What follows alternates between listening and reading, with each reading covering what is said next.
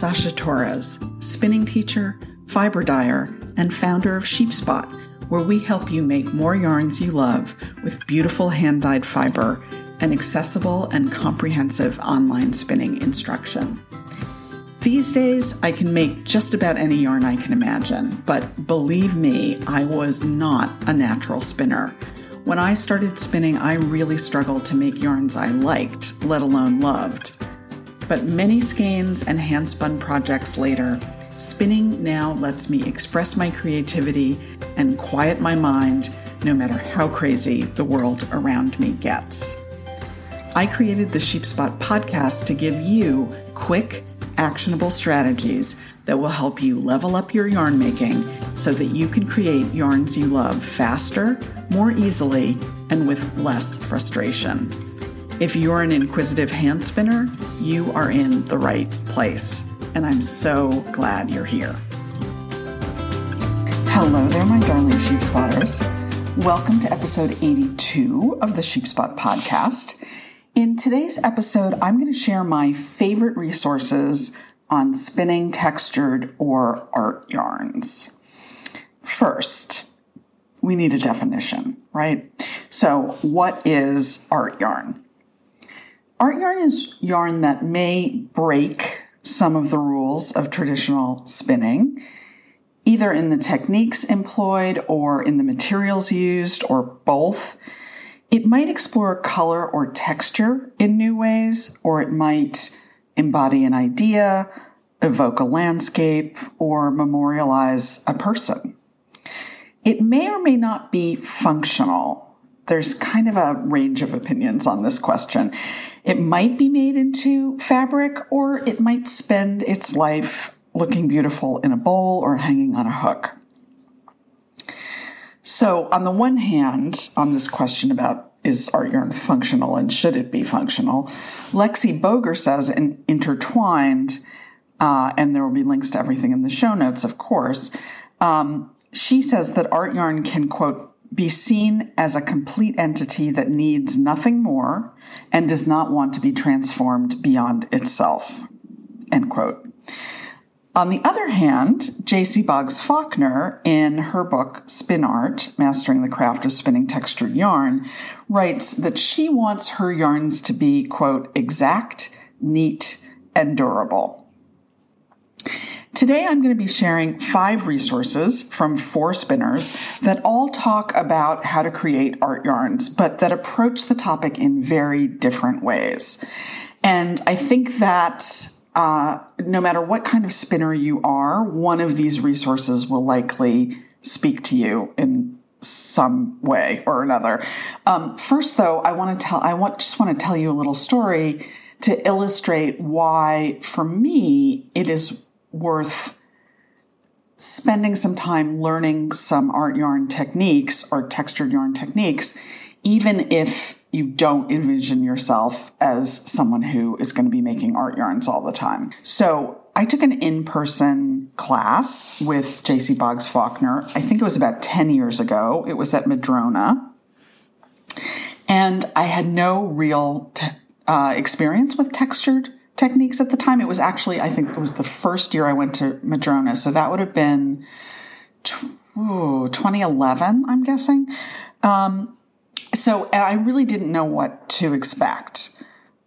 I certainly did not expect to encounter Jacey's extremely detail oriented, highly controlled, and highly technical approach to those yarns.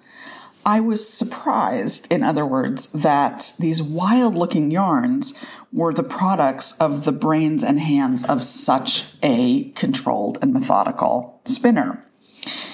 But what really surprised me was the impact that Jacey's class had on my regular spinning, for want of a better term.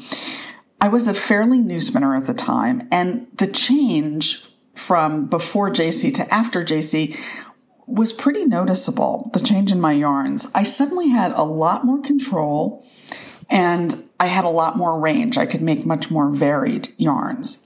And I tell this story to emphasize that there are huge benefits to learning some textured techniques, even if you aren't particularly a fan of art yarns. These yarns will stretch you as a spinner and you will see the difference in all your yarns. So let's now talk about these five resources. So, first, I'm going to talk about uh, Jacey Boggs Faulkner's Craftsy class, which is called Spinning Art Yarns, and her book, which I've already mentioned, Spin Art. I think it's worth having both the book and the video. Jacey is a really, really good teacher. She's taught these techniques a lot and she knows where spinners new to these techniques are likely to have problems. The book is great for its really luscious photography of Jacey's gorgeous yarns. Um, it's also really useful for its extended discussion of the supplies and equipment that you'll need to best spin these yarns. And then it gives you step by step instructions for, I think, 30 different yarns. The Craftsy class, on the other hand, is great because you can see her hands as she talks through the techniques. So if you're less interested in the art part and more in the yarn part of Art Yarn, these are really great how-to resources that will help you get started with textured yarn techniques. And in the process, they will likely improve your traditional spinning as well. Another wonderful video class that will help you get started with art yarns or help you solidify your skills is Esther Rodgers' How to Spin Art Yarns. And you can find this on the Long Thread Media website. This class focuses on coils, cores, and curls. So she's actually um, demoing uh, multiple ways to approach a particular material or a particular style of yarn, which can be really useful. I actually just watched this video for the first time putting this podcast together, and I learned a ton.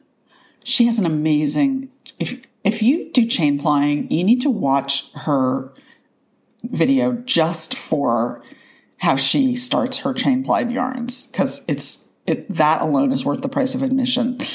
Um, but anyway, uh, I always learn a ton when I watch Esther's videos. So uh, I really highly recommend all her classes. I often will, my brain will explode a little bit in a great way. So our next resource is Lexi Boeger's Intertwined, which I've already mentioned. And if you're interested in exploring just how far a yarn can go in expressing an idea or embodying a concept, or if you just want some inspiration, this is a great book to have. Um, it's very beautifully photographed.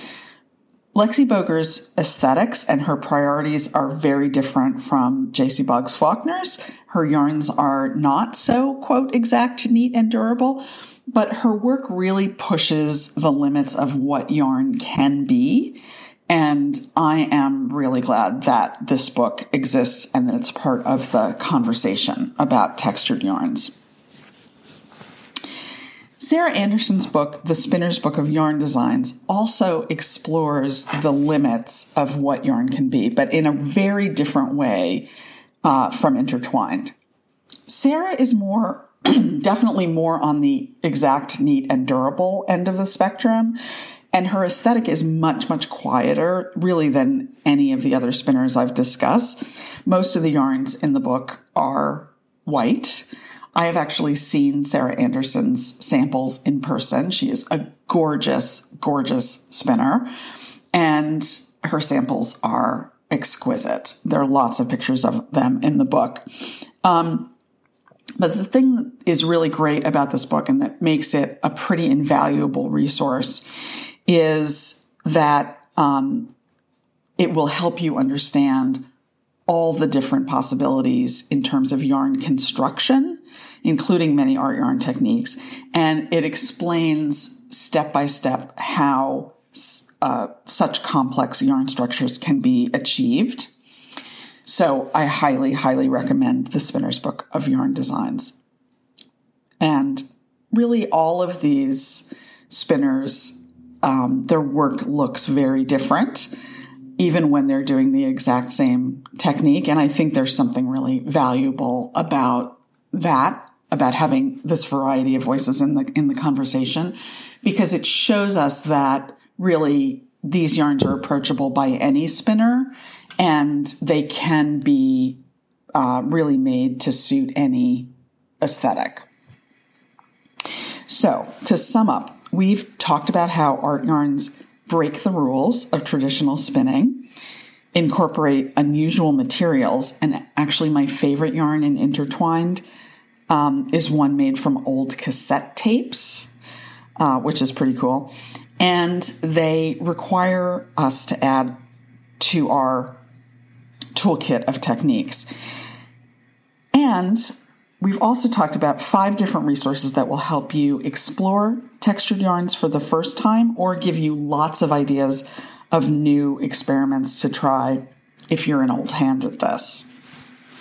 In the next episode, I'm going to talk about a beginner friendly textured technique for you to try on your own. And as a bonus, there's going to be a short video demo of the technique that will be available in the flock, which you don't want to miss. Uh, if you haven't joined us in the flock yet, why not? Um, it is a delightful group of spinners sharing ideas, and it's absolutely free. Just head over to theflock.sheepspot.com to become a member and that will get you access to all of the podcast bonuses. Easy peasy. Darling, that is it for me this week. I hope that this episode encouraged you to spread your spinning wings a little bit. As always, thank you so much for listening, and I'll see you next time.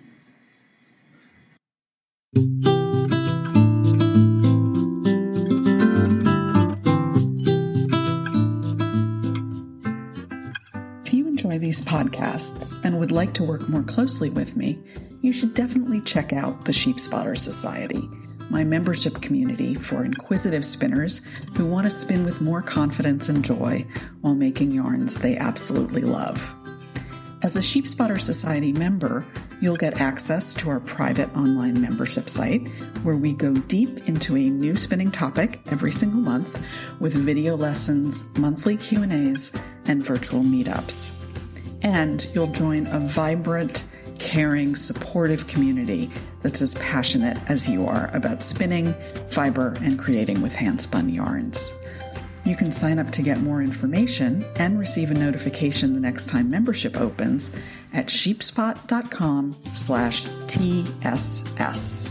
That's sheepspot.com slash TSS, which stands for the Sheepspotters Society. I would love to have you join us.